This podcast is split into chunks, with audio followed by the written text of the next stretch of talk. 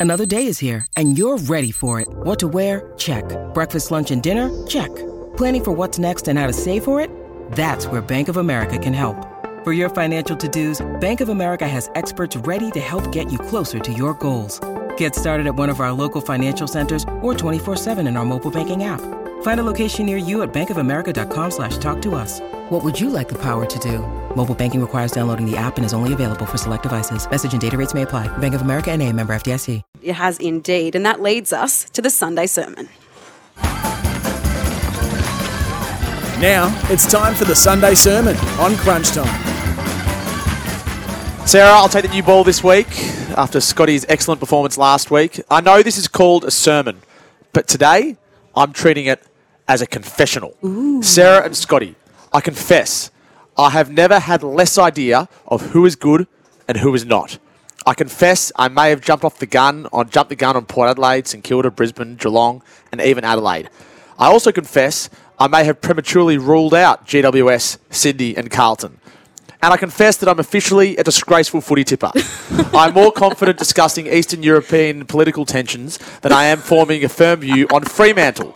Alas, the turbulence of this season is invigorating. If Melbourne loses to Richmond today, it will be the first time since 1975 where the top four has lost in one weekend this late in the season. And Ken Hinkley put it best last night. Anyone done a ladder predictor? Stick at it. So, in the spirit of this confessional, can either of you please help me? Which teams can we truly trust? Or is this just a season jumbled mess of unexplainable narratives? Please give me guidance. Tom, who can we trust? It is a good question. I thought I could trust Collingwood. I thought I could trust Port Adelaide.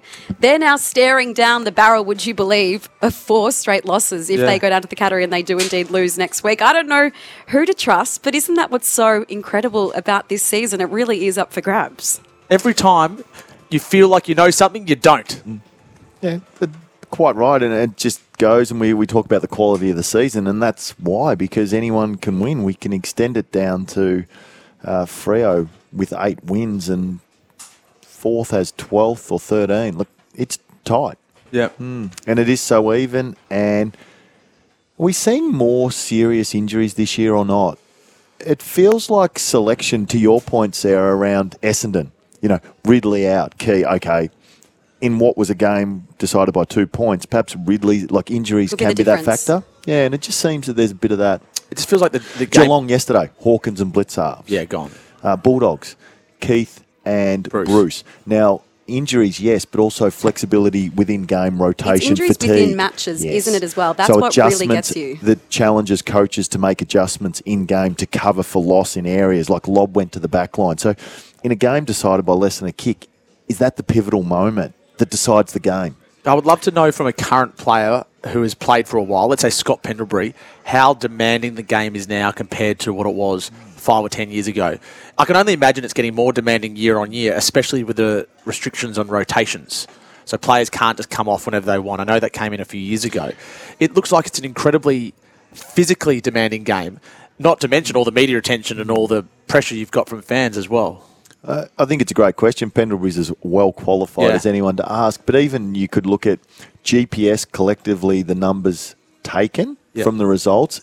Is it a more dynamic, powerful game just based on raw numbers from uh, champion data? Because if it is, and we suspect it is, then there's a toll. Look, the body is the body, and it can only withstand so much. And at some point, you reach breaking point. Now, if the demands have gone up, more players hit that red zone, so to speak, that puts them in a vulnerable position to get injured.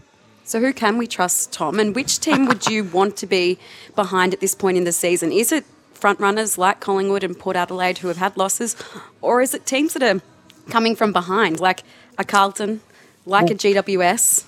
I mean, even to an extent, if the Swans continue to win, the Swans perhaps not so much as the Uh, let's other not get ahead two. of ourselves. Well, But well, if we go to do you want to Tom's- hitch yourself to a team that's been a front runner or one that's coming with a vengeance? You want to hit, your, hit yourself to a team that is fit.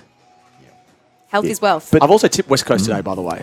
You're greatest nuts. Abilities, absolutely nuts. availability. And to Tom's ladder snap, you look at the top three teams streaks lost one, lost three, lost one, and then Melbourne one, three, Giants one, seven, Carlton one, six. Yeah. So if you just look at that form indicator and they're building into something, hmm. Carlton is wild. I mean, I think Fremantle's wild. Carlton lost eight of nine and have won their last six. It's so Wild. turbulent. Mm. They've also been smashing teams. They've been beating teams by, you know, 50 plus points. And on Friday, Collingwood didn't even look like really getting near it. I mean, Carlton were so dominant and Their they're doing it without some, some key players as well. We know Sam Walsh Yeah. is out, but Patrick Cripps came back into the side and he really led from the front. There's a lot to like about how Carlton are building. And it's funny that last year they spent the whole season in the eight until that Yeah. final round where they slipped out. This year they're going to spend probably more time out of the eight. Yep. But they're probably more likely to finish in it. We, that you expect them to make it now. That win was huge last uh, on Friday night. The Coleman medal race is hot as well. We It- thought that was dead until last night, didn't we? Well, Char- uh, Charlie Curnow's on 67 and Tex Walker's on 61. Charlie Kerno, let's say he averages four goals a game for the next four games. You know, he, he gets in the 80s. I I know it's one more game than previous seasons, but a goal kicker to kick 80 goals in a year is fantastic on the metrics of the last decade. Do you know what Taylor Walker's got though? 61. He's got another game against West Coast, is what he's got. He's got the bonus game. Yeah, well, Charlie's had two games against them. He's kicked collectively the 19 goals. Yeah. We know, did Tex kick 10? Was Yeah, it did. against him earlier this against West Coast earlier this year? So he'll have the opportunity to fill up his boots mm. again. And what a story that is for the 33 year old who's just signed a contract extension. Tom,